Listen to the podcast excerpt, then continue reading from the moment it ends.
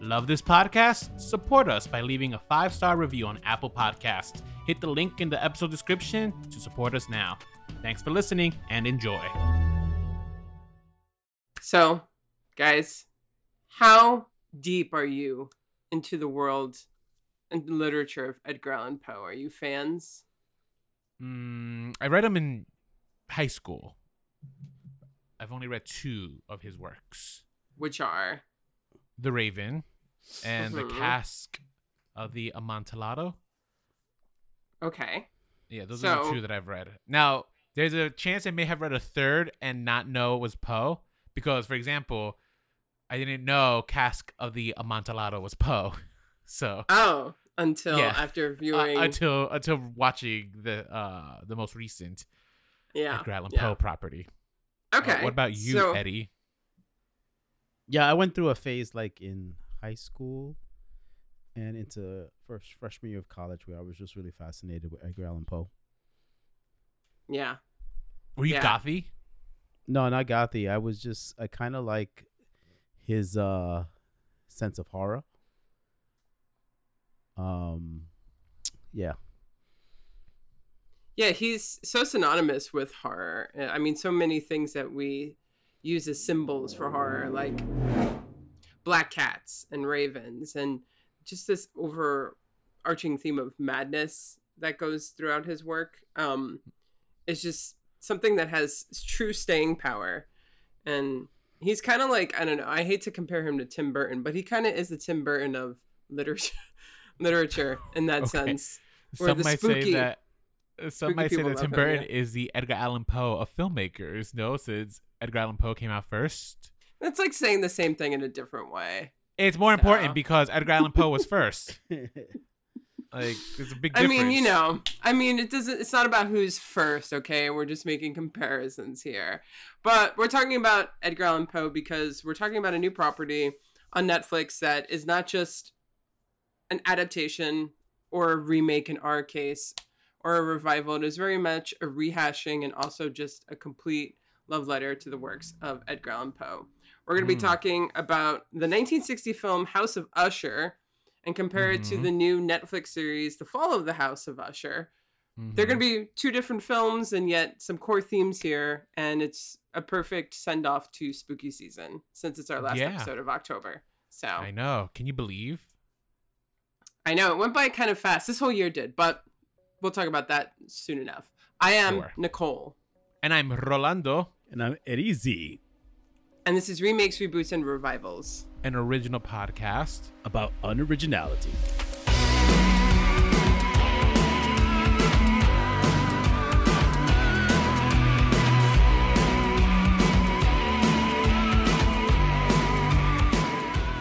Uh, before we get into this week's episode, I see that you have the copy of Britney Spears' book in your possession, Rolando, based on your Instagram post. Oh, I So, was saying, uh, this is like, I don't have it here. Where do you see that? I know, I was saw like, you Did Eddie buy his frantically own copy? Uh, no. Uh, yes. How is it so far? Oh God, it's dreadful. It's Like the the writing is dreadful, or the it's what she's okay. talking about? All right. So basically, it's written like an infant. Like I had to sit through the first like try to muscle through those first five chapters of her childhood, which I personally don't care about. Mm. Like I wish she would have just like started right on like uh like I was on Singing with the Stars. What is that? It was like that kids talent show. or like that talent show with the children.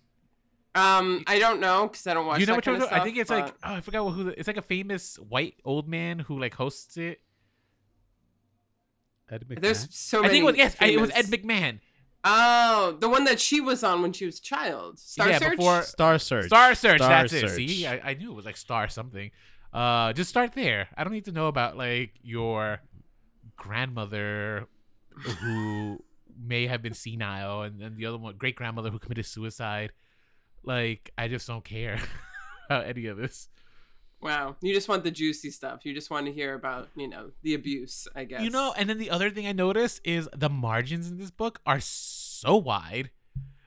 Right? I showed Eddie just to, I was just like, Eddie, like, I'm not crazy. These margins are huge, right? Eddie? Yeah, they're huge. They're huge. There's huge margins, and like each chapter is like three pages. I'm just like, yo, like this is. Uh, let, let's not call this a book. Like they should have made it a coloring book. In my opinion, right? With like a one page a coloring book that maybe hand drawings by Britney Spears of her memories, and then like someone giving me like an actual synopsis of what the fuck is happening. That would have been a way better book. Yeah. You know what? That's how I'm gonna do my memoir. That, that's actually an interactive memoir is Yeah. such a fun idea. and believe it or not, Rolando is a big Britney Spears fan despite all of this. so I, I, at least no, yeah, I, I in do your own like, way. I do like. I, I'm not like the biggest Britney Spears fan. Like, if I did a trivia, I, I'm not gonna say I want to win, but I would definitely be in like the top 25 percentile. Well, if you read the book, maybe you would. if I read the yeah, if I Ooh. finish the book, but that's a ho- I don't know. Like those first five chapters were already pretty much soul drenching and stuff because the vocabulary is so limited. Now, how many pages is it? Uh, like 280, I think. Wow, that's Yeah. not long at all. Oh, not only is it not long, but like considering like half of it is margins, it's Yeah. it's like it's basically like 120 pages. okay. Well, thank you for sharing your thoughts so far on uh, this book that doesn't sound that enjoyable. Yeah, follow me on Instagram, guys. I'm going to be complaining a lot about it. Now, di- is it not what you expected though? What do you mean?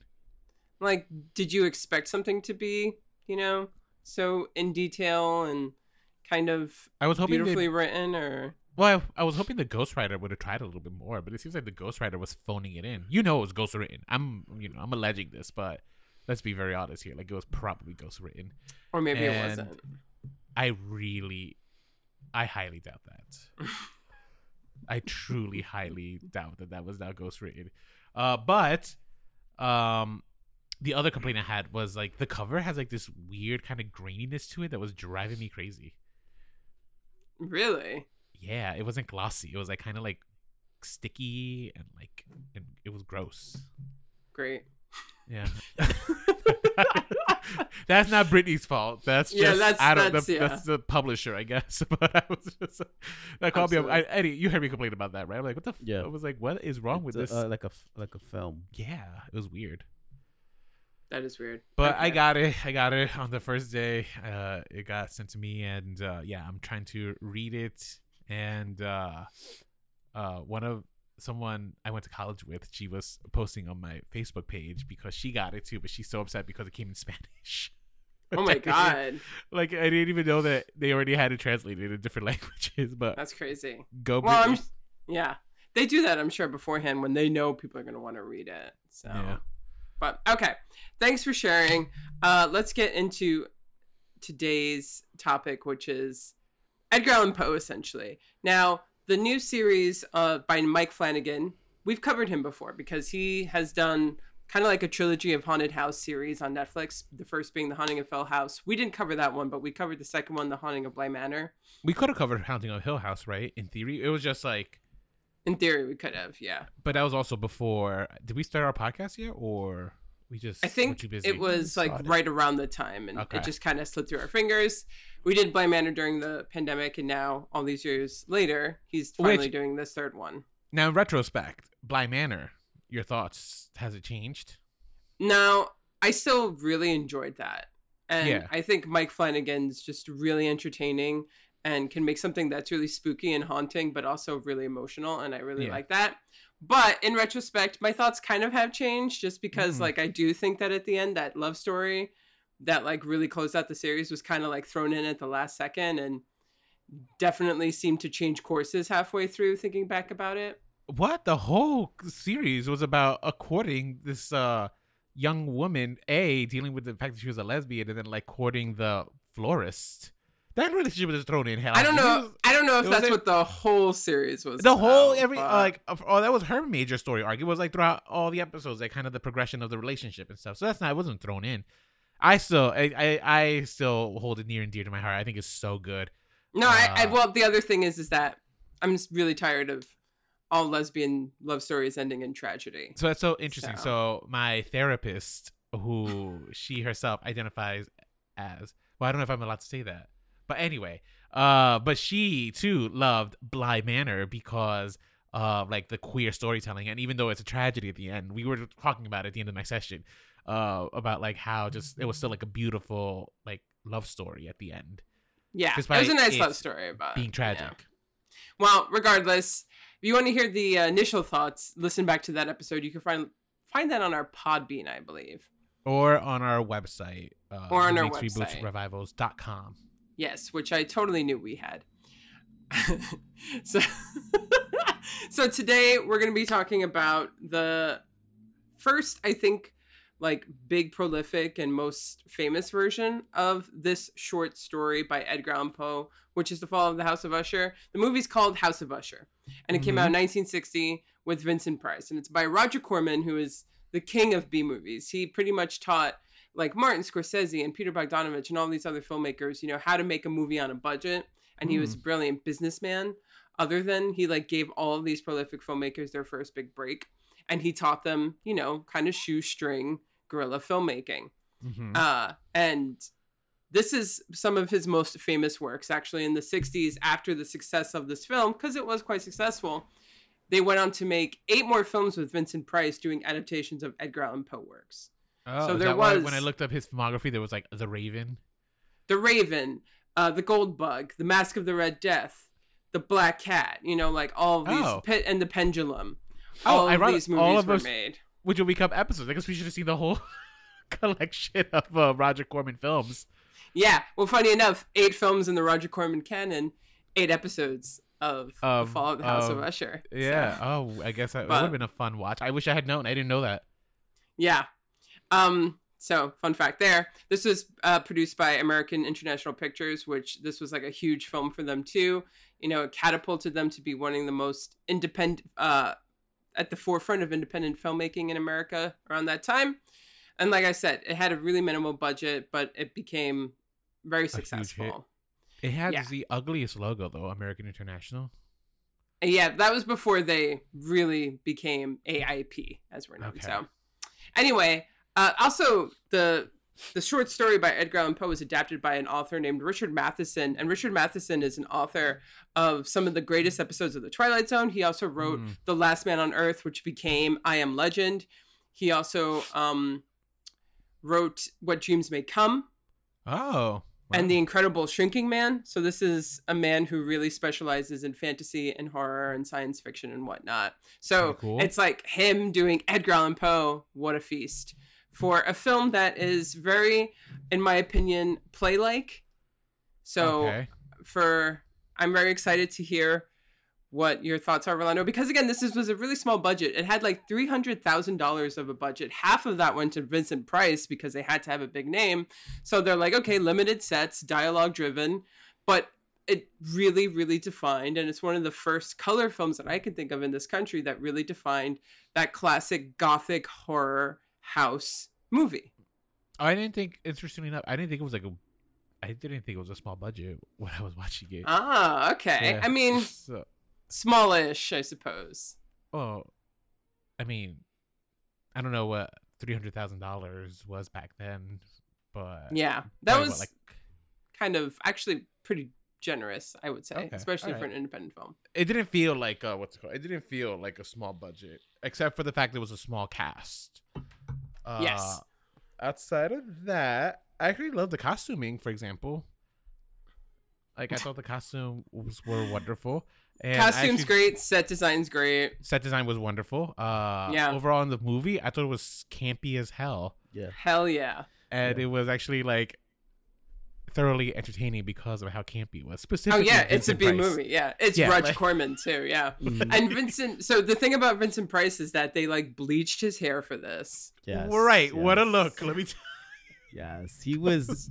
He was. He was so extra. He was he just was yeah. giving gay older brother just with all these elements and Mhm. I mean every time every time was like ah your voice is so loud you know like Yeah, he like- was like his ears are so sensitive the way he cringes and like I loved yeah. it Yeah, his so- body. I don't know if you guys know, but for the most part, it has been kind of confirmed that Vincent Price was gay. Really? and yeah, and that he was in a marriage that was a marriage of convenience, and they like they were fine and stuff. Also, Like fun fact about Evelyn Hugo. yes, exactly.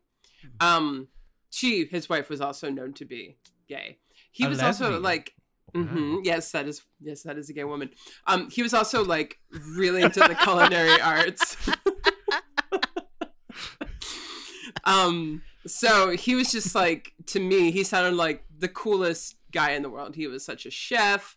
He was so into theater. He was a great actor.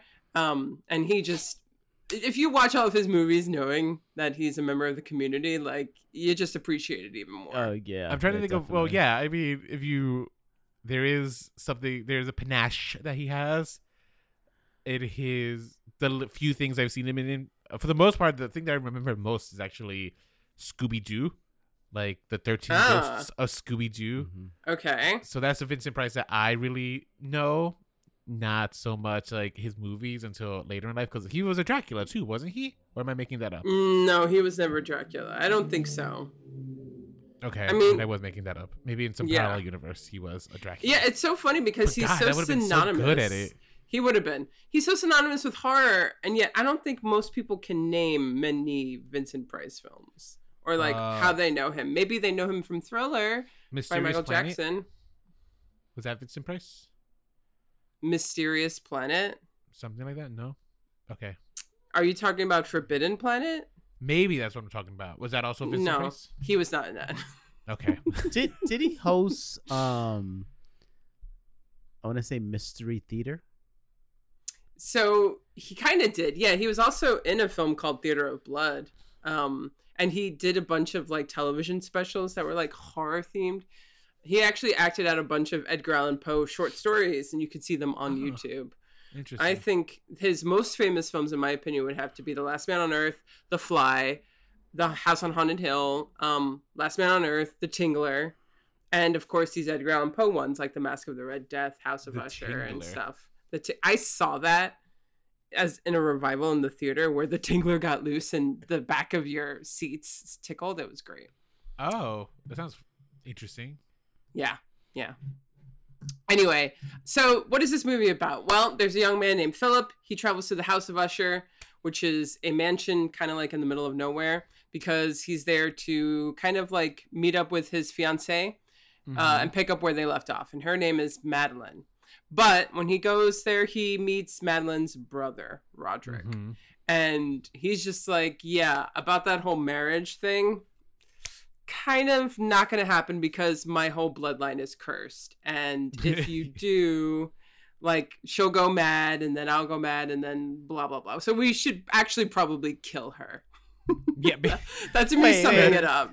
I, I, yeah, yeah, because first of all, he did not give any real explanation. Like, Throughout yeah. the whole movie, everything was like in this shroud of mystery. You know, like he was like, You can't marry because she has an illness. yeah. Yeah. You know. Uh Yeah. my ears, please, please, you know, take your shoes off. You know, all these like different things that are going on. But it was never he never ever ever answered a, di- a he A never direct answered question, yeah. direct question. Right. Never. Yeah. It's true. Never, Yeah. n- never. I do remember that And- monologue when he was talking about the uh only the softest uh only the softest uh Clothes, can right? touch Yeah. only the most plainest of food can touch my tongue and Yeah. uh it was just like this huge monologue of uh, his afflictions. I'm just like, what kind of disease does this man have? Yeah. I mean, he he just uh, he took that performance to 11. It was so hammy. I love it. So hammy. Yeah. It's so great.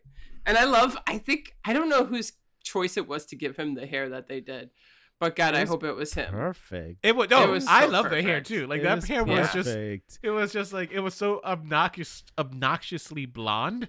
Mm-hmm. hmm To the point like, where it was white. Blinding. Yeah.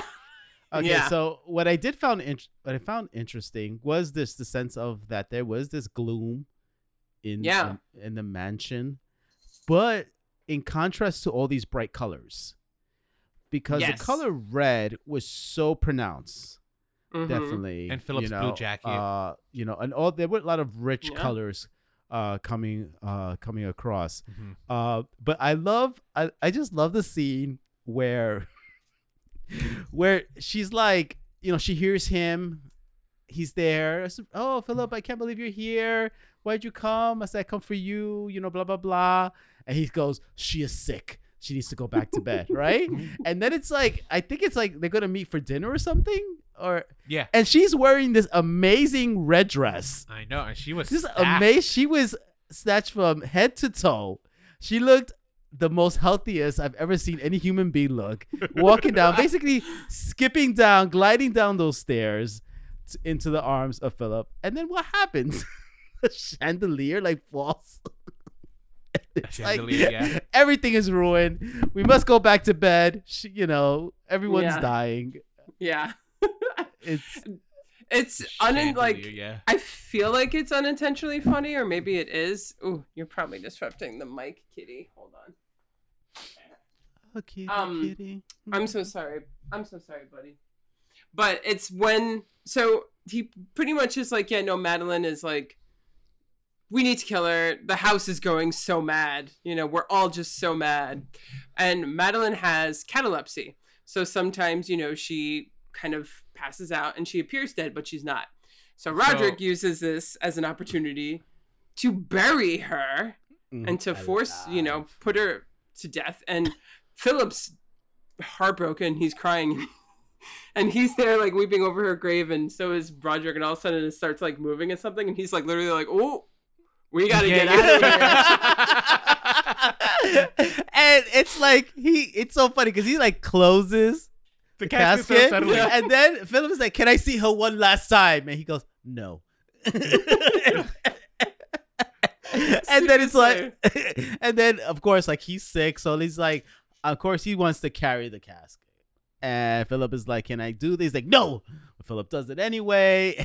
and Meanwhile, then, the poor butler is and then like, the kind of in butler way. is like adding to it, but I felt like he was more like causing more problems than helping out in that situation. Mhm. Yeah. Uh, because carrying a casket like that on the side, um, it wasn't, it wasn't. It, no, Working. yeah, no. It was kind of a silly sequence. I agree. Yeah, but uh, but speaking of sequences, soon after it is like Philip's nightmare, which is probably the most beautiful sequence I think uh of the whole film. Like where we have this Technicolor dream of he, as he's seeing all the ghosts of uh the Usher family, and uh he's getting visions that like oh maybe Madeline is still alive. Right. That's what happens.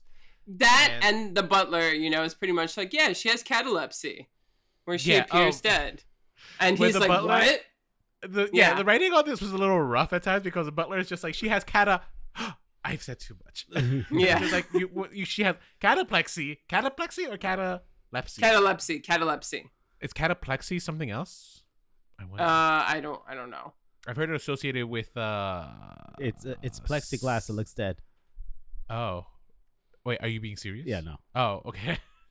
uh, all right. No, I've heard the term cataplexy, which is like a medical. I think is related to not insomnia. What's the opposite of insomnia?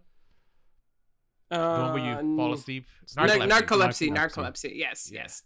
Anyway, so yeah. Anyway, uh, so she obviously is not dead. Philip figures this out, but when he goes down to try and rescue her, she's already escaped, and and she's pissed off, She's and she's mad as hell. Oh, is it? Is Mhm. wait? Is that what happened? I thought they moved her.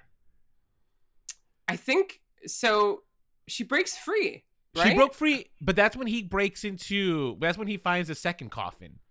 The first coffin was empty, First, Mm, oh, that's yeah. right. and then the second coffin though is full of blood and and stuff, which is like from the from the short story.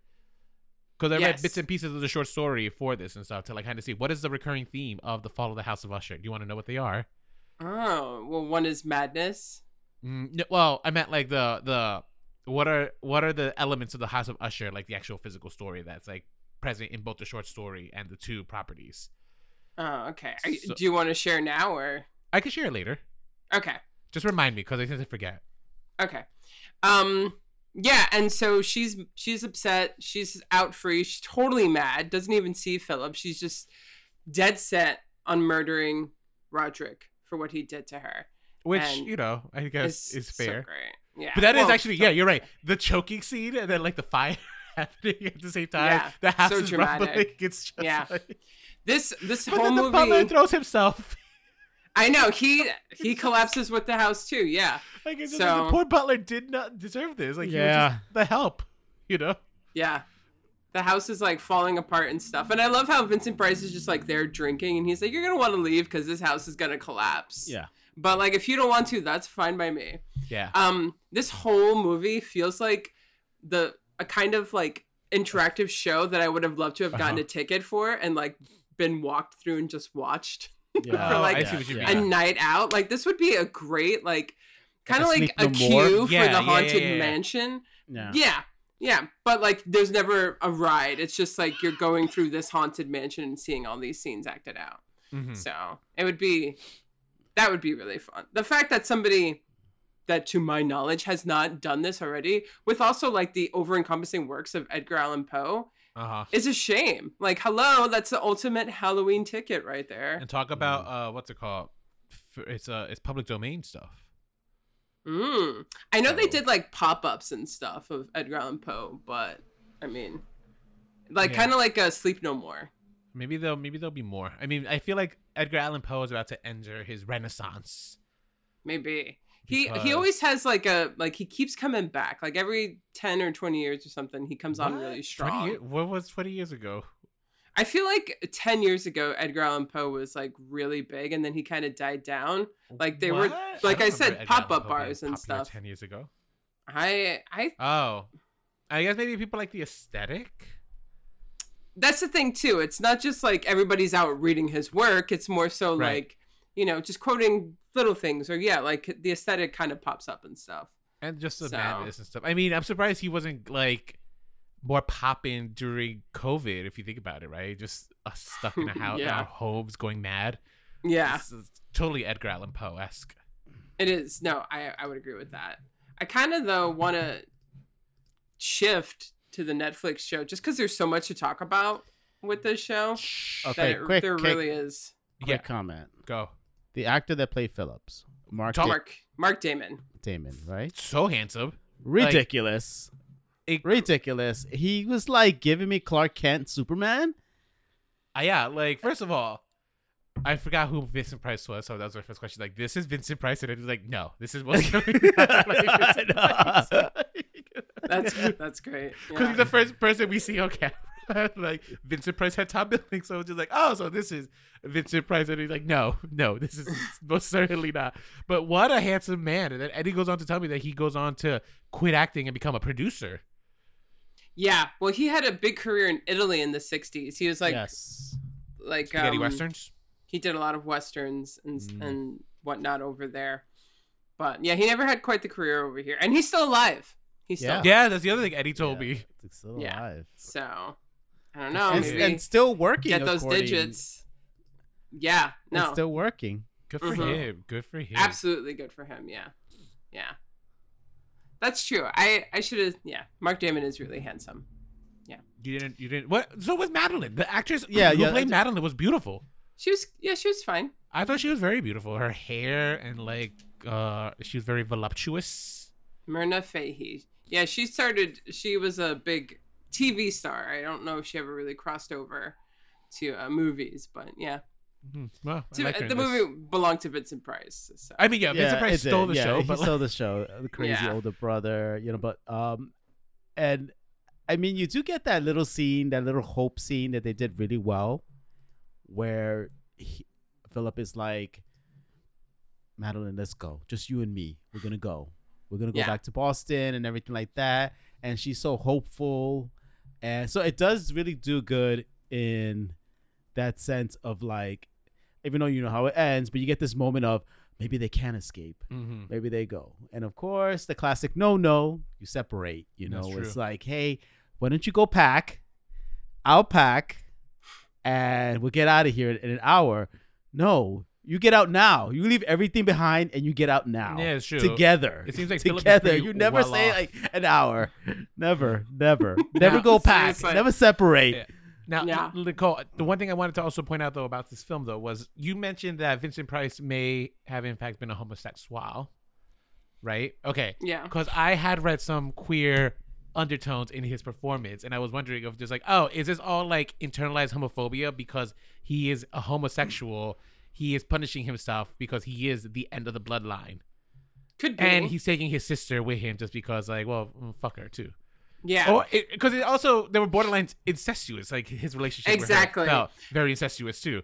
that's what's so good about his performance is that he leaves like enough room for there to be multiple interpretations of how he's doing it and i just think that that's overall his energy though he's for being like the guy who's most associated with like the macabre or whatever he's bringing very feminine energy to his performances um which is i think why he's one of my favorite old-time actors like you watch any Mm. movie he's in he's always kind of giving kind of like for I hate to like just chalk it up as like gay energy, but it's it's so contrast to the other type of male performances of his time.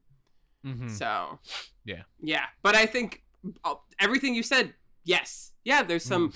homosexual undertones. Yes, there's incestuous undertones. Of course, he's completely mad, or maybe he's totally right about all of this. Mm-hmm. So Yeah. leaves enough room for it.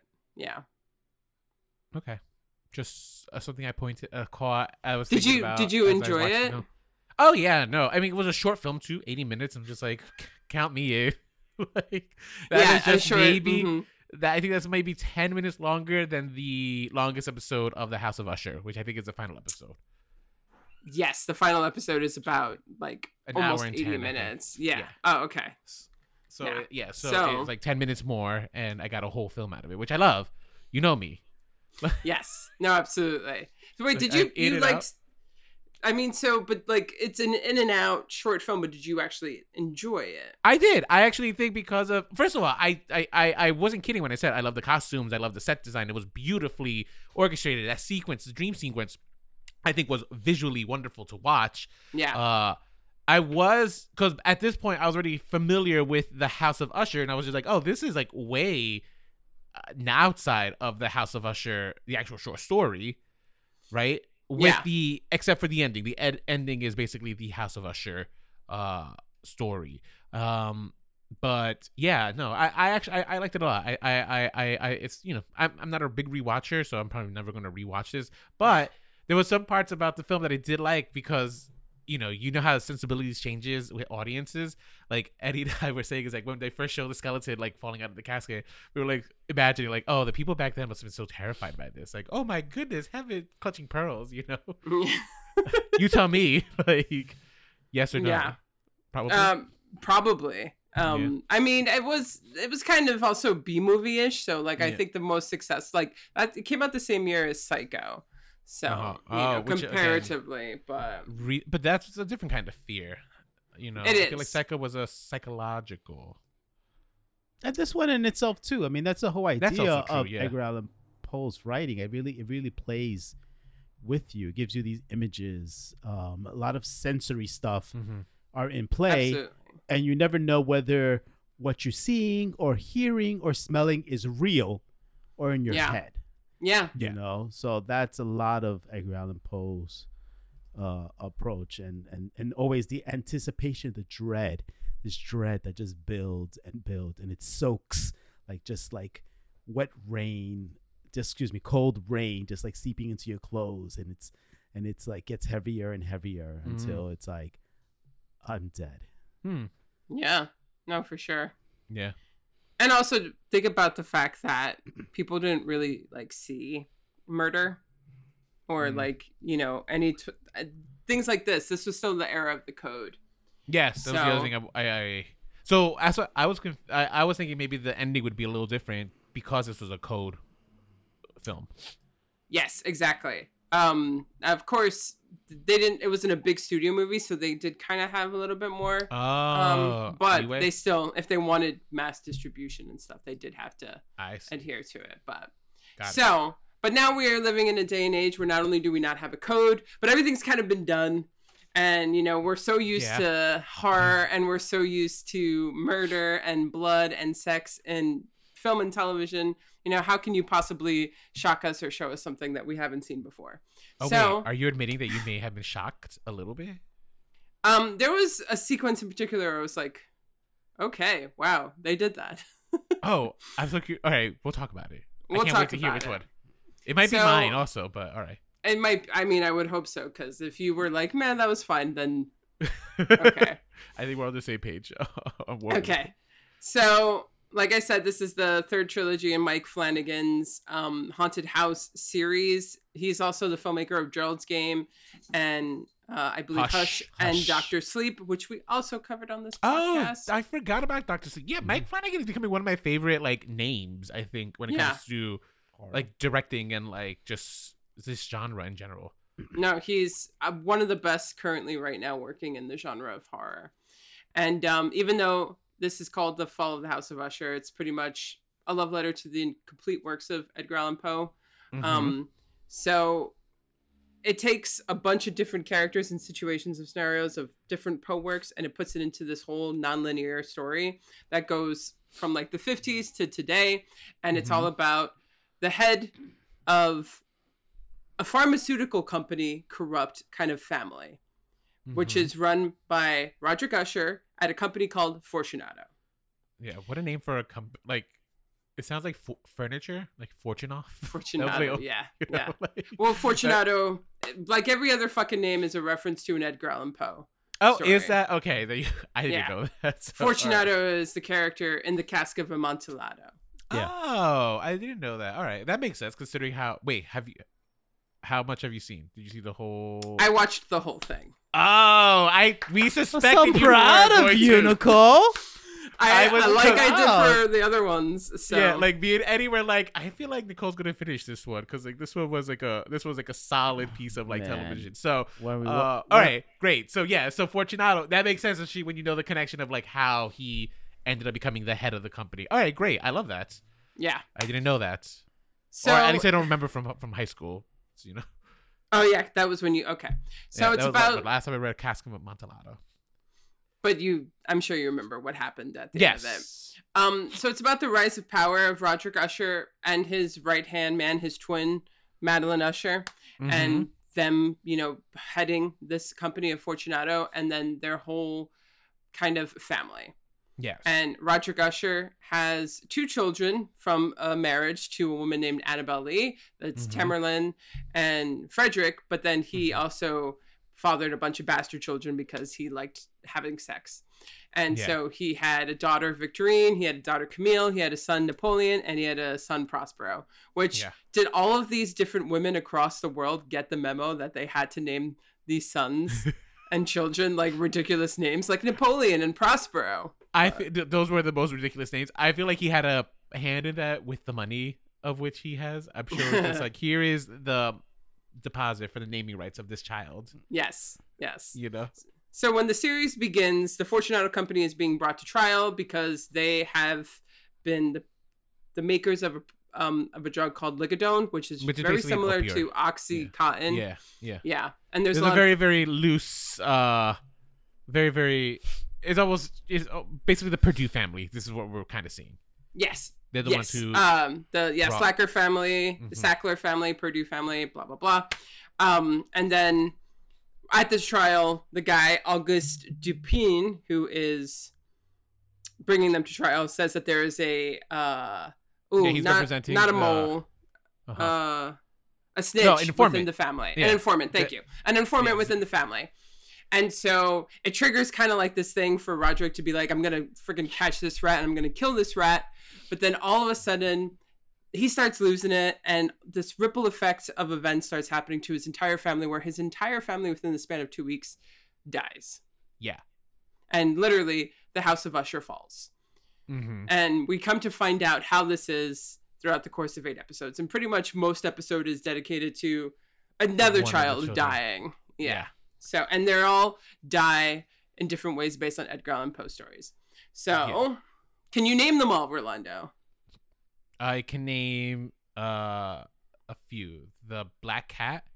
Yes. So, the most famous one, I think, or the easiest to spot, the Black Cat, is The how Raven. Napoleon dies.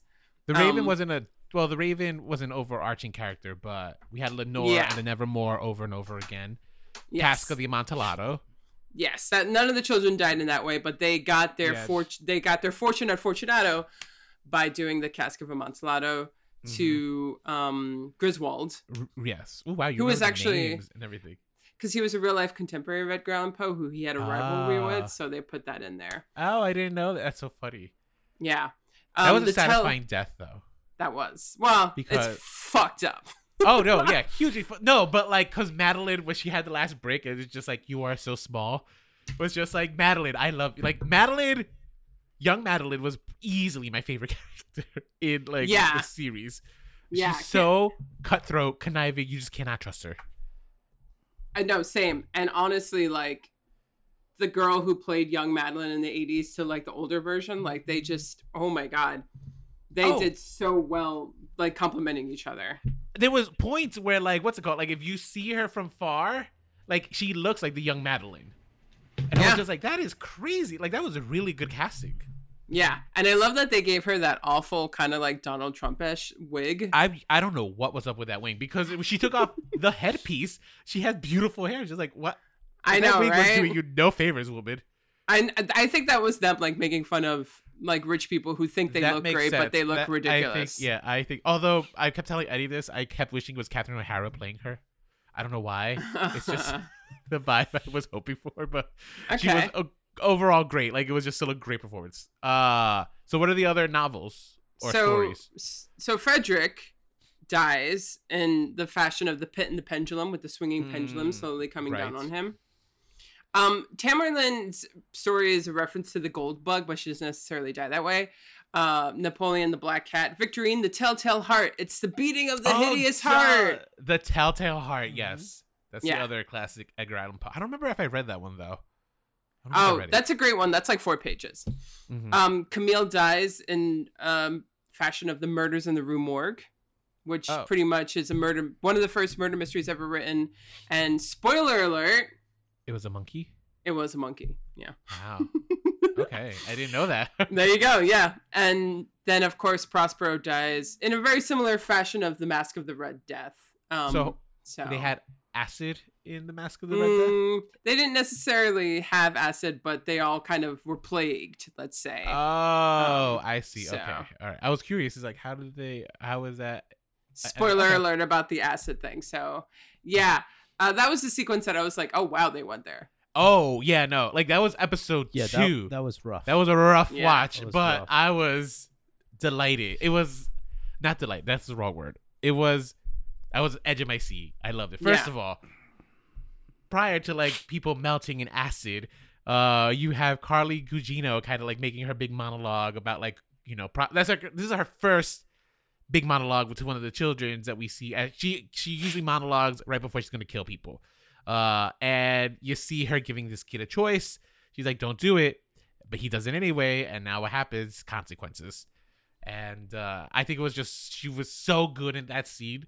Carla Gugino was just great in this whole series. Though. Like she just Yeah. easy. She's like so hot, everyone was too. so She's good. hot. Yeah. Everyone was so, So- good. the thing too is is that every time a member of the family dies, they're visited by a character, Carla Gugino, who is kind of the shapeshifter. And it's to me at least pretty obvious from the beginning that she's not quite human. Yeah. Because she keeps popping up in all these different scenarios with all these she either has like the best wig collection on earth Mhm. or she's just not human. And she kind of, you know, talks them and says it's not too late. You could either call him or you could call this off or you could leave right now, right? Mhm. But if you choose to go down this way, I'm just telling you it's not going to be good for you. So They she's do. kind of there, kind of, you know, being on their shoulders, trying Her to, is- you know, yeah. her name is Verna, which Uh-huh. You know, is anagram of Raven. Although blah, blah. silly me for not catching that until much too late. I I think like, I think Eddie, you're the one who pointed that out. Yeah. It's just like her name is Raven. It, it's it's I Yeah. was like, what? Her name was I thought he literally was just like I don't remember her name being Raven. It's like, oh Verna, I get it now. It took me too long. But yeah. So the whole series is kind of told to us as a conversation that's happening between Roderick and this guy who's bringing him to trial, Dupin, and we even Mhm. see they have this whole you know relationship They have a um, history unfold. together. Yeah. And then of course there's the in-depth uh, showing of of how the children die. So Mhm. there's a lot to it. I mean, like breaking it down plot by plot would take a while. So kind of let's just talk about like some characters and the way that they handled the story and stuff. Um, you brought up Verna. who I and I agree, Carla Gugino is probably the best part of the show. One of oh, I don't know, cause like you know who I really loved, and Who? it's gonna be an interesting back. Uh, Roderick Usher. First of all, his voice, Oh my god, his voice! like Yeah. what a like truly what he it, he just melts. Like it's Yeah. just a dream. now here's a fun thing. You know that he wasn't originally cast for the show. Yeah, He was reshot for the show. Yeah, because originally Frank Lan uh Langella, Langella. was one Mhm. Langella was the one who was cast as Roderick Usher. However, because he did some I think shady, sexy things to people on set, he was fired from the show.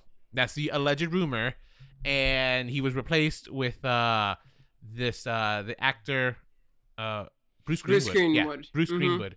He replaced him, and uh, they kind of just reshot some things to like kind of fit him in. And I, I didn't know this until after I finished the series, and it was like seamless enough for me where I didn't even, it didn't bother me or I, I didn't notice anything. Uh, because and I think his performance was so good. He was so good. Yeah, no, I mean, like you said it, his voice is like wow immediately. Yeah. Both him and Madeline too. Mhm. Like the older Madeline, they just play their parts so well. They seem so jaded and so vicious and so powerful. Um, Uh, And then the other nod that we should give to is the gentleman who played Dup- Dupin, uh, Du uh, Augustine Dupin. Uh, who was he? It was was it Carl Lumbly? Is that him? Carl Lumbly. The he was the older Dupin. Dupin okay. Mhm. the Dupont. I think yeah, he was great also. Like he uh, holding his own against uh uh, uh Roderick Usher. They were just like I loved their scenes together as they were talking and stuff. It was just like uh, again, I could just it was great. I I I thoroughly enjoyed the performances. I think everyone here this was just like a very well directed cast in my opinion. Uh for oh, sure. And let's not forget yeah. Mark Hamill. Again, yeah. Another character, another actor Totally did not out of the blue. I loved it. I thought he was great. A new addition to the Mike Flanagan cast of characters that always keep coming back. I think Mike, Fla- uh, yeah, uh, Mark Hamill has like said he's just like he was so caught off guard when like someone asked him to be on the show. He's just like, okay, sure, sure, like, basically. Yeah. Yeah. And uh, I think he was. In- well, first of all, Eddie knows me. I'm terrible. You guys know me. I'm terrible with faces. So I was like, I saw the whole first episode, and uh, afterwards I'm looking up the cast, and I'm just like, oh, Eddie, Mark Hamill's supposed to be in this, and Eddie's just like, what? Yeah, he's the lawyer. Like Yeah. we saw him talking. I was just like, uh, I didn't, I didn't know that was him, but yeah, that's him. Yeah. No, he did great. him. He did great. Um and they kind of are like the big back. Was that your dog? Yeah. Oh, you heard that? Yes. Yeah. Yeah. um the, the backbones of this series. Mm-hmm. Um with Zach Gilford playing the younger Roderick Usher and Willa Fitzgerald playing the younger Madeline in the flashbacks. Mm-hmm. um when right before the big night of 1980 which did you catch another brick in the wall Oh yeah, I heard it. yeah there's like such little easter eggs throughout everything like it's it's really they thought about it and everything Oh, is yeah. chosen for a reason so you know you kind of know what's going on even before it happens Mhm. especially And- if you're familiar with Edgar Allan Poe And that's the thing with his style too, because already he has trained us to look at the details, to Yeah. look at the background, notice Yeah. the people in the background. You know, I mean, uh, the haunting at Hill House. How many times were I, was I looking at looking for any statue to move, Mm-hmm. and was quite surprised when they did yeah too. Mhm. You know, so he always he, he's trained you to be like, there's something extra. There's something I'm giving you something extra here. yeah Yep. And like we said Go ahead. the way that the series is you know structured is that every episode you pretty much see how another child dies. Did you find that kind of repetitive after a while? Um, or was it always fresh and new and you were ready for what's Bec- next? only because every episode, even though every episode will, I think, ended with one of the children dying, it wasn't all exclusively about them, right? Like each episode was so broken up where you're still getting bits and pieces of the overall, either the history or the current events with all the uh, rest of the family, right? So it didn't, it it it wasn't something that I thought about. right? Mm. Except until you know once you hit a certain point in the show, it's all focusing on that kid, on that child's. You know, they're not children, but that that that offspring's death Yeah. and and it and it ends like usually they die and then we cut to title card Mm-hmm. and it's Yep. interesting and it's interesting because usually that's not a way that netflix would like end an episode because it doesn't leave you with like oh what's happening next? Because someone just died. You need a break. I sometimes needed a break sometimes because some of these deaths were kind of gruesome. Uh so but yeah yeah it didn't it, it didn't bother me the way they structured it. Did it bother you? It didn't bother me as much as after a while it did become a little repetitive. Mm-hmm because especially by the time I think we got to Tamerlane, I was like, this feels kind of similar to Napoleon. Like just, you know, banging up everything around them, searching for either the cat or the lady in the reflection and stuff. Yes, yeah. Tamerlane, Tamerlane is actually my. I'm sorry, not not Tamerlane. Victor, Victorine, was my Victorine? least. Yeah, Victorine was my least favorite death. Oh, really? Yeah, and even the Victorine episode, I was a little Yeah, like it let was- down from. Not like to the point where I was like, oh, this sucks, but like around there, it started kind of losing its pacing. Well, let's Victorine say. was the last of the bastard children, right? And then Yes. it's like the two. Then it's Tamerlane, uh, and And then it's uh, Frederick, Frederick. last but Who not now least. Frederick's. now that was that was great. That was- satisfying. yeah. Well, everything Because- going on with his story too. Oh, he was I- such a shit. For again, Well, props just to this actor Henry Thomas here. He he played this like entitled brat so well. Yeah, yeah, I loved it. It was a great performance, and the character was just absolutely vile by the end of it. yeah. So he's married to a woman named Morella at the beginning of the show, and they have the daughter Lenore, and everything seems great. But when Prospero and Frederick, Frederick treats him like shit, right? And Prospero's mm-hmm. young, he's hedonistic, he's got something to prove. So he's going to put on this big sex party at this abandoned building that the family owns because yeah. he's not paying attention to the meetings. He doesn't realize that it's condemned. Yeah. So he wants, for some reason, I think he drops something off to Fredericks, but Morella's there, and he convinces Morella somehow yeah that she should come to this. he seduces her to coming to this sex party. Uh huh. So Morella lies and goes to the sex party. And at the end of the sex party, because he thinks he's turning on sprinklers and it's going to rain on everyone, it pours acid Yeah. because it's a she- condemned building. And, And- everyone perishes except for Morella. Now, interestingly enough, she's also the only one, oh, outside of the help, right? Because the help in the party was told by kind of uh Verna leave, right? She can apparently like hint things to you. Morella got a warning. Morella stayed though. She did. so her fate was hers also. Although I don't know, I would have because she was looking around and she saw like the help leaving. Why wouldn't you Mhm. leave too? I would have been like, oh, something's about to go down. I'm getting the f out of here. Right? Yeah. But she know, stayed. She stayed. Now, this kind of ties into my ideas that I had for like the final episode, which is when Lenore dies. I thought Lenore was going to live because I thought we were going to find out that Morella has just been cheating on Frederick throughout the entirety of their relationship, and that like it wasn't her, it wasn't his kid, so therefore she's not an Mm. usher. But unfortunately, that was not the case. I was hoping Lenore would be spared, right? Yeah. But- well, I mean, come on. She's the character in The Raven who he's so I sad know, about. I of course know. she's Yeah. gonna die. Yeah. Um, because her death was probably the one of the- I I think of and it was a final death right but it was the most impactful one because she was literally the only character with any moral co- yeah like any the- morality in them In the group. Yeah, well, it was really smart too because they didn't show how she died, right? And it was less focused on the fact that oh yeah, now here's another gruesome death and stuff because she didn't deserve it. And the Mm. way that Verna even approached her was like, you know, I'm sorry that this has to happen to you, but let me tell you of all the good things that'll happen because of your death. mm-hmm. And it was actually kind of oddly touching, even though she dies. oh no it was great i mean it was again great storytelling because again much to uh Gugino's performance here because you could tell you, in her performance you could see how much it's hurting her to do this and she's just trying to really just calm this girl down and be like this is gonna happen but look look at what good is gonna come of it it was great Yeah. great scene overall no, So- absolutely. so like when you had mentioned about like I had asked my question asked this question to myself about like why am I still enthralled with each episode if I know there's a death coming, you know, uh, of of of one of the particular Usher kids. So the death for me gave me insight of the mystery of who Verna is. Each death reveals a layer of her, um, Hmm. or a layer of her abilities, too. Uh, led to is she, uh, uh, you know, we get the beginning of wondering of how how real she is, Mm-hmm. or a figment of imagination. To Mhm. is she a person with a vendetta, or now is she a supernatural being? Mm-hmm. And if she's a supernatural being, then what is her issue with the Usher family?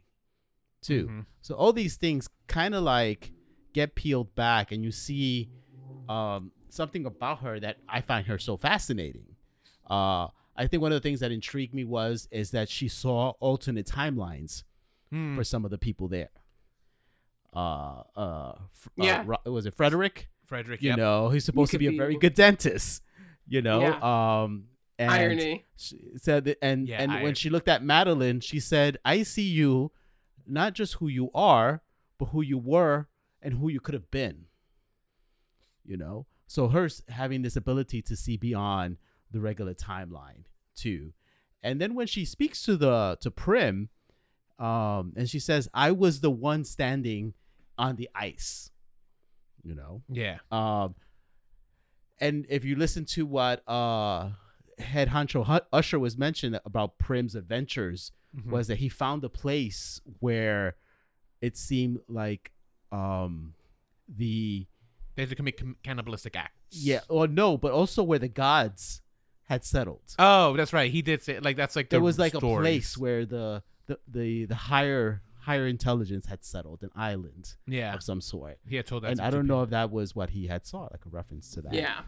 yeah. Um. And then we learned that she's been existing throughout time. Yeah. So that reveal, I that had was both. fun.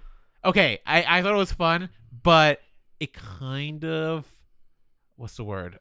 It may have upset me a little in a way. Be, so and that didn't upset me, but more so it kind of like took me a little bit out of it because I don't know what it was. This could be just me. If It's you a, hear me out, it's a huge trope, by the way. it like having the the devil lady like the basically it's so the impl- implication here is that they've all made a deal with the devil right she is basically a version of the devil they've all made a deal with her and the people that we see are like people like mitch mcconnell uh i forgot mitch mcconnell was the one that stands out the most uh recent one but it was because he was so recent i'm just like it's why i was just like ah i kind of wish they hadn't shown me this one i was okay with some of the other photos right but Yeah. it was when she is talking with Madeline and she's just like, I told one of my clients that you could shoot someone in Fifth Avenue and get away with it. And they took the deal, right? They're implying Trump there. Again, I think it's just like, ugh, I don't take me I'm I'm so enjoying this world. I don't need to see the I don't need to like know about the real world that's happening a little. Maybe that's what it was for me. Like it's just like like yeah. like I already believe that people have signed their souls to the devil. So like I don't just don't don't give me that. Yeah, well, that too. Like the whole show is so such a thin, like thinly veiled critique of, like we said, the Purdue family, of Sackler family and mm-hmm. stuff. And And Purdue, yeah, you so you're right. It was Sackler family. Purdue was the company. Yeah.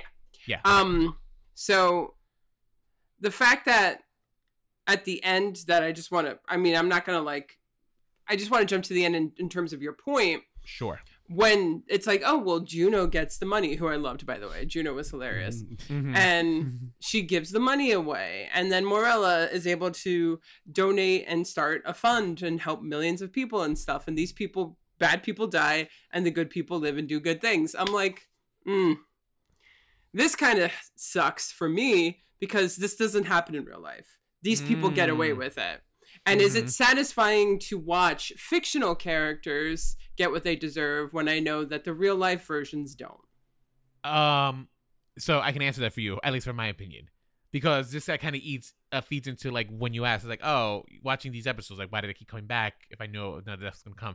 Because I kind of do like a good come up in story. These people deserve it, unfortunately. You know what I mean? Like they deserve it, and I know in the real world it's not gonna happen. So this is the best I can do. uh, so you'll take what you can get kind of a thing. I'll take what I can get. It was, Yeah. I mean, it was kind of satisfying watching the fall of the House of Usher when you are bringing into this lens of like the that one percent and like their absolute disregard for human life. Yeah. Yeah. Yeah. And I mean, when it rained, I think this, the the scene that was so impactful Mm, is when it rained dead bodies yeah. as the sign of this is how many people you have hurt uh, and brought misery upon. and then they look like a pyramid. And it was just so very effective.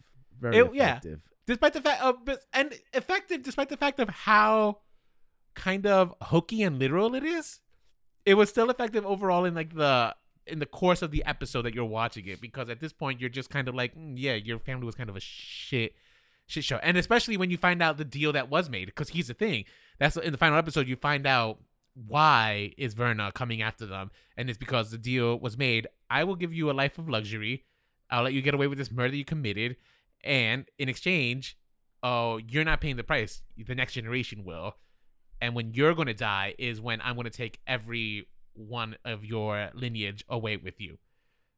yeah. And so he quickly and they they they they debated it, right? It's just like, oh, uh 80 80 years of like pain and suffering or 50 years of like luxury they can never experience and I don't know.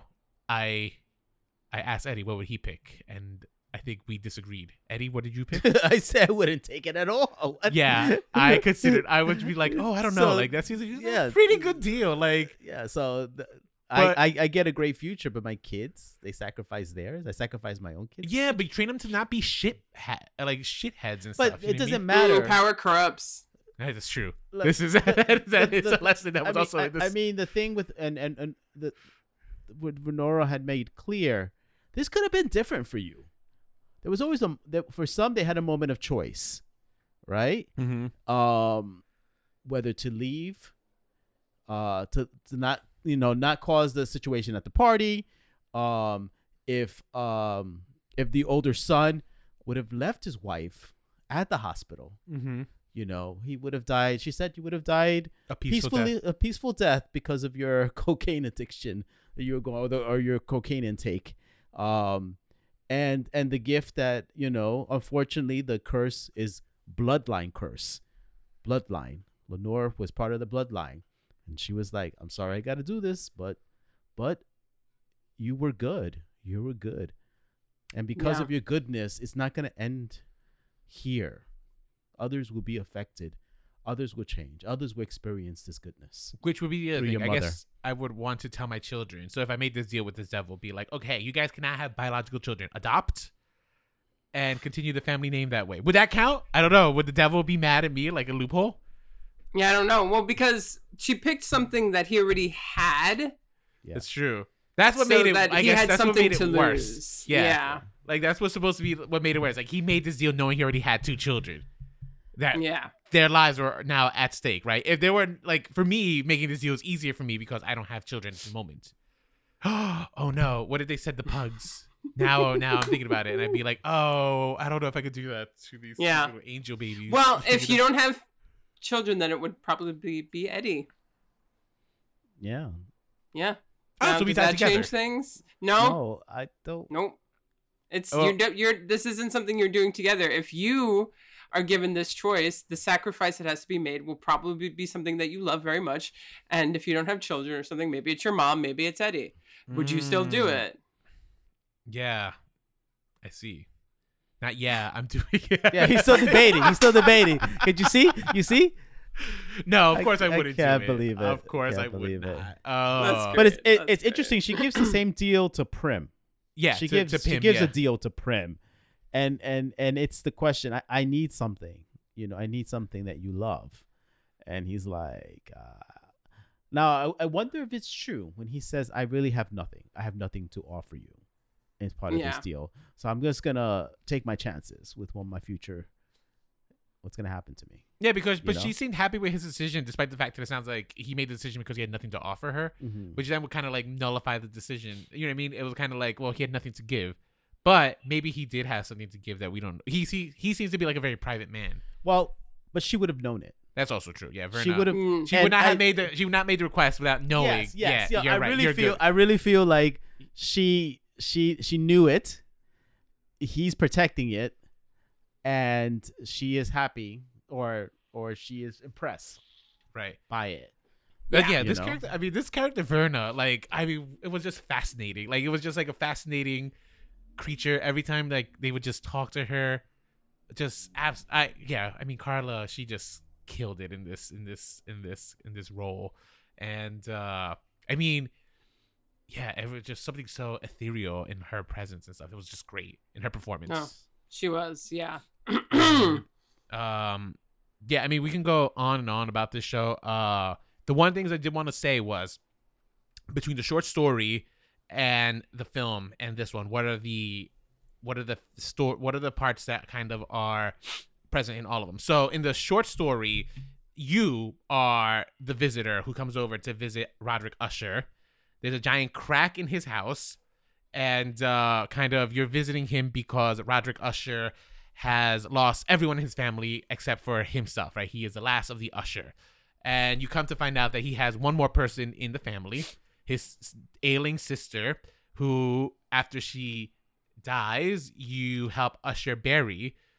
Now, you never really, you, the the narrator, uh, it's just like, oh, you know, her cheeks are so rosy and stuff, though. Like, are you sure she's dead? And he's like, oh, it's just a, it's just something that happens and stuff. So they bury her, and Madeline is always buried alive potentially because she always will break out of the coffin and she will always kill Roderick and the house will literally fall atop of them while the narrator narrowly escapes. That is like the the common recurring story, uh, the common recurring theme. Uh, Roderick has gone mad, and which we got glimpses of in both of them. Right in the first one, we get that Roderick is not all there.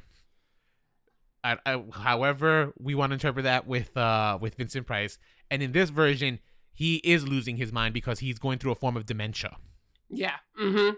Nice touch too, honestly. Mm-hmm. Yeah. Yeah, because then he's like, "Is this all really happening? Am I just going crazy?" Mhm.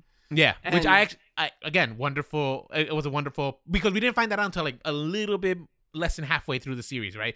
We saw him get the news, but we didn't know exactly what it was until later on. Yeah. hmm Yeah. And so he and Madeline have this type on as twins. You know, they actually buried their mother because they thought that she was dead, but Mhm. she came back out of the dead. You know, came out of buried alive, almost killed them, went and killed their potential father. No, I think it was their father. Well, they never was confirmed, but they're pretty much the bastard children of this guy. Mm-hmm. uh, who was the head of Fortunato. So it's already kind of like they're destined to go mad. Mm-hmm. You know, that th- this is their fate. It's in their genes. Mm-hmm. And the kind of like backbone of the family, the one that's like, you know, cut the shit, let's be real, and got them to where they were is Madeline. Mm-hmm. And you don't I'm like I'm like there's no way they're gonna let this character is not gonna go down the way that Madeline always does. So I was kind of surprised when it did. And then not only that, but he was like, I'm gonna treat her like she's Cleopatra. Like Mm-hmm. she's a fuck giving her an ancient Egyptian burial and cut out her fucking eyes. yeah. Spoiler alert, sorry. yeah Um, this is like the very end, but yeah, and that was a pretty like see. So all right, That This whole up to- series was leading up to that last 10 minutes, Yes. honestly. so now I have a question. So you interpret it as a supernatural thing, like she did come back from the dead, I mean, her I and her mom. say- I would say so, yeah. Okay, I actually think it was just uh, what's it called? Like that she wasn't dead. Like she was, because it was the nightshade that she had taken. Right, he had in, he poisoned her with nightshade, which we know is a para parapl- paraplegic. Uh, uh, Paraplegic, yeah. Yeah, Mhm. uh, agent, and she, and then he did remove her eyes, and then put the the the the the jade on it or whatever it was. Uh, the same thing with the mom. I think the mom may have suffered a cataplexy, a catalepsy, Mhm. and just they didn't know they were just kids. They buried her alive. She comes out, and in this fit of madness from her her dementia, she goes and does kill. I assume the person that she feels is the reason they li- they live in squalor, right? She looked at him. She at, least the way Roderick told the story, they she always taught them that he was a good man. But I guess in the dimension she realized like, no, he's not. He's a piece of shit. Fuck him. He's gonna die. And Yeah. now here we go. Here, I don't think I don't necessarily subscribe that it was a supernatural death. I actually think it was uh it was she she was buried alive and now she's just like fucking acting out because by the end of this series, Madeline and Roderick are a little bit kind of going head to head, right? Like, I don't, here's what kind of drove me a little crazy about Roderick. It's like, Roderick, you have more money than God. Like, you can let go of this company. There's no reason for you had dementia. Like, just enjoy the, your wealth. Yeah. Why not let, he got so mad when Madeline, like, was going to take over the board. It's just like, who, like, bro, you don't, it doesn't matter. Yeah. It well, was it would kind still of be in the family. But also, you know, people Rich people, who have let me tell you. privilege don't want to give up their privilege in Yeah. any But way. I she- guess that's it. she's also not only i mean he learns of the fact of she took over or she the board gave her power after she convinced him to commit suicide as part of the loophole trying to find the loophole in their pact with verna Which also made no sense because that loophole was just like, but she said both of yous, and that was very Yeah, clear in the she made in it the clear. pact. Like it's just like Verna was like, no, both of you. So it was like, Yeah. what? Did, did she really think it's just like Ush, Roderick? Once you die, that's it, we're done. yeah. I that's- thought so. I thought they were trying to. Go, the reason he was confessing to Dupin was because part of the deal was just like no criminal liabilities. Him confessing to a crime would make him crim- criminally liable, and therefore break the deal that they had. Yeah. That's what I thought they were Hmm. gonna go, as they were gonna try to trick Verna, but that's not how they went. They just like the house literally fell on top of them and stuff. I love how everyone thinks that they're smarter than her. And- but that's the thing. Yeah. I think everyone always thinks they're smarter than the devil. Yeah. You always think you're gonna outsmart the devil. You Yeah, never it- will. It was so interesting that there was sort of like this Faustian tale Mm-hmm. at the core of this because that's not Edgar Allan Poe, which I mean, I suppose could be somewhat misleading for a watcher. They'd be like, "Oh, the guy who sold their soul to the devil," and then blah blah blah, um, because there's all these other references that we've seen and we know. We just don't necessarily. Some of us might not know that's Edgar Allan Poe or where it comes Mhm. from and stuff. True. So that that was a little interesting that at the core of that they added in this thing because that's just it's not Poe, but it's fine. Um, and let's be let's be clear verna made it in the deal verna made it clear that it wasn't a selling of souls yeah, she wasn't she wasn't going to be collecting souls She did say that. All it's true. Right. She they were collecting misery. Misery upon the world. They were being benefited because she saw the potential of misery that he was going to inflict on the world. yeah, Um yeah. Which wouldn't lead And- make more people probably have more deals with her. Right? If you're so miserable to a point, like you'll probably like call upon some, and I would. what would I trade though? Is a question. This is true. Um, did you have a favorite character other than Roderick and Madeline? Or Mm. I mean, I like Du Dupin, Du Dupin because a uh, what I liked about him was just like, and I don't know. You tell me if if this was just like, what? Why do they keep bringing up the fact that he was gay? Why do you think they kept bringing up the fact that he was gay? There there was a lot of bisexuality. There was a lot of bisexuality. bisexual- like, a queer. lot of Bisexual. But Dupin kept making Yeah, it very abundantly very, like, clear that he was in a committed homosexual relationship, right? Uh, like he came out to Roderick in the seventies. He, uh, Roderick asked him how's his husband. Uh, it just kept coming up a lot. Yeah, I think the only true good people in this show were queers. I mean, look at Victorine's girlfriend who refused to go through Oh yeah, yeah. with the yeah. heart transplant. Look at Her- the boyfriend of Leo. So yeah, so I actually yeah, so I actually don't like.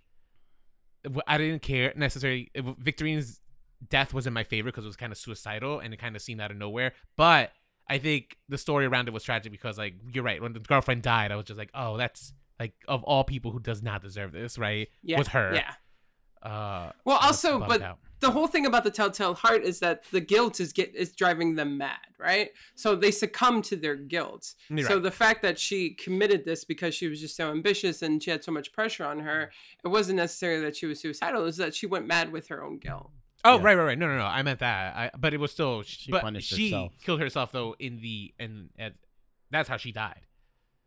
Yes, she killed herself, No, yeah. I know. Yeah, but whatever. I'm just trying to get you to What, see that storyline in a, a different light. But uh, Yeah, I, I, her her guilt made her go crazy. As I, I come on, I have seen the episode of The Simpsons.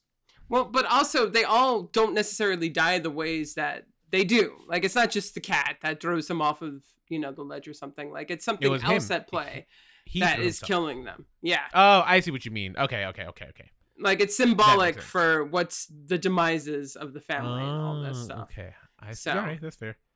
Um, That is fair. like it was Frederick's uh, abuse that killed him, and it wasn't just his abuse of drugs; it was uh his abuse of his wife. Mm-hmm. Yeah. So anyway, end of his power. Um, I guess for me, I liked Camille. I liked her whole like the way that she talked to um her The poor assistants. assistants, and like Oh that was a reference to a story because there's a story called Toby Dammit. So the fact that she Uh-huh. kept going Toby Dammit, I thought was a great little reference point. Interesting. Yeah, I didn't Um, know that. But it was also like, wow, these these ushers, man, they have some weird sexual kinks. Mm-hmm. Uh and it, very, very sexual people, very hedonistic yeah. lifestyles. I Well, suppose, Tamerlane's but like kink was probably the weirdest one. It's just like okay, so she the like like cuckolding, a- yeah. It's a form of cuckolding. It's watching cuckolding. Yeah, like it was. She's it a was voyeur. interesting. Yeah. Yeah, some people uh, get off on watching, I guess, I- but not no no judgment. Like I I thought of all the siblings, hers was probably the least. Her sins seemed like the least. Like she was a terrible person, sure, but like her sins didn't like seem to like affect a world. You know what I mean? But Yeah. uh, uh, but her focus, because also the thing too here is is is all of them had the opportunity to transform the world because they had All this, this wealth, wealth. Mm. right? And she Mhm. created kind of like a I guess a goop Goop. what is- version of Mhm. like that make would make you think about vanity, Mhm. not about self care, but about vanity.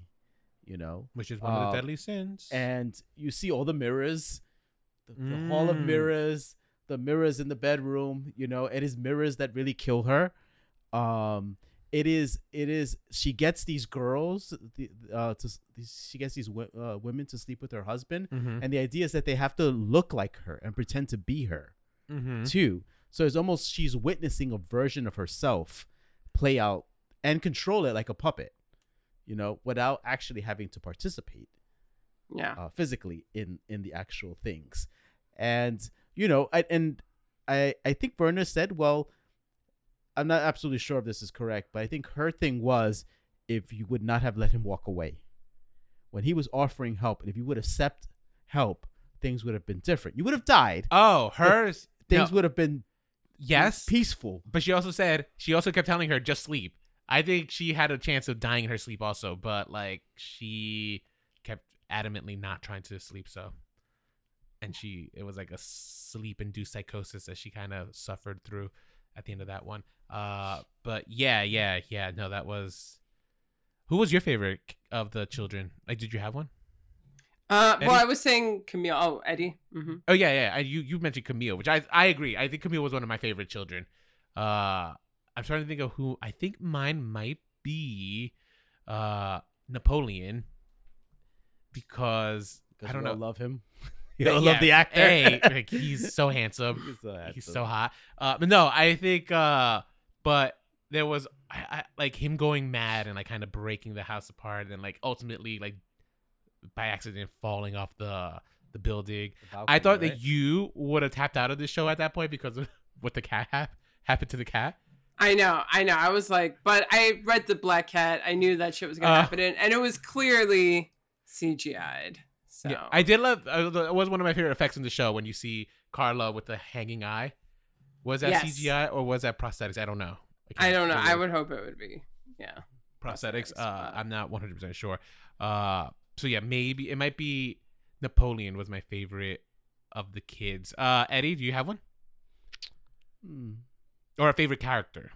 well i really love juno juno Yeah, Juno was hilarious. and I because I really also wanted to know. She's like a side character. You just really want to know what's gonna end up happening to her in all these craziness, and the fact that you know the kids ignored her.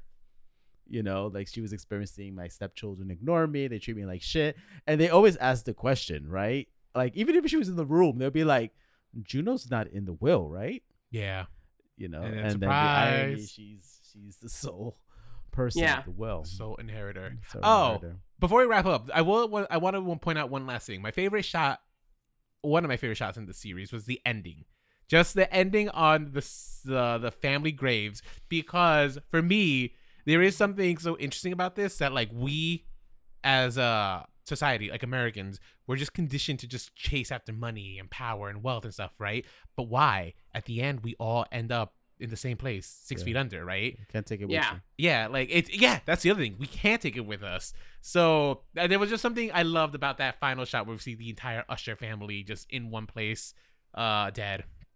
And Yeah. stuff. Uh, it worked. and for me. her putting their their tangible artifacts on their Mhm. grave you know and like oh now your life is reduced to this you know and it's sitting on your grave where you can't touch Mhm. it and it's no longer a part of you yeah and also Yeah. that frankenstein speech Oh, he that gave Frankenstein speech was Juno another good one. great. Yeah. yeah I a lot forgot of about it. good Poor little Juno. monologues yeah Yeah. Yeah. Oh well, that's. he I mean, that's Mike Flanagan. Mike Flanagan loves writing monologues into his characters, and he's one of the few I think writers who can effectively do it without it sounding so.